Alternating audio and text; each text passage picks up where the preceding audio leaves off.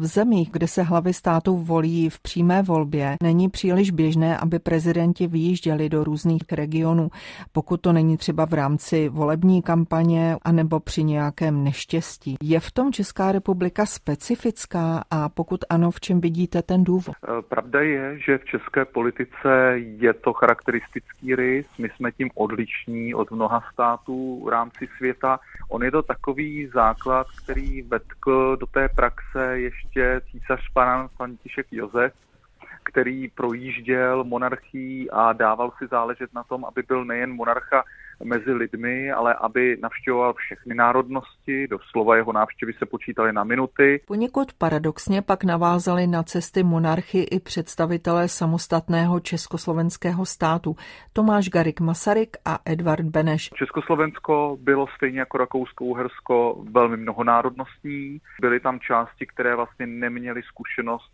s Prahou a českou politikou a Tomáš Garik Masaryk byl nejen symbolem, ale vlastně takovým prvním kontaktem vůbec s novým státem. Další paradoxy sebou přinesl rok 1948 a převzetí moci komunistickou stranou. Jejíž prezidenti, ač představitelé lidové moci, mezi lid příliš často nevýjížděli. Na Masarykovské cesty tak znovu navázal až Václav Havel.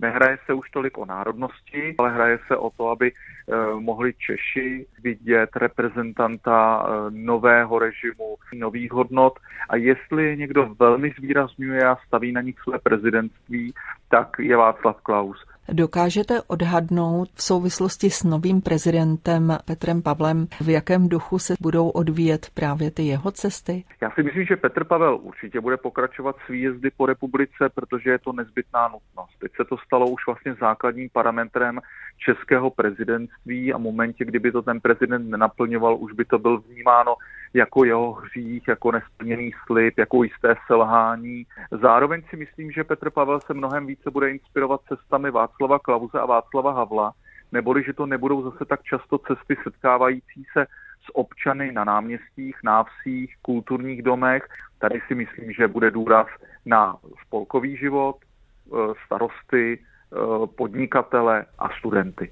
Definitivní tečku za naším prezidentským seriálem udělal herec Václav Helšus, který připomíná, že být politikem není privilegium, ale služba, kterou si vlastně platíme z našich daní. Já na ně mám trošičku takový jiný pohled, než co je běžný. Nejenom na ty prezidenty, ale na ministerský předsedy. Pro mě to jsou moji zaměstnanci.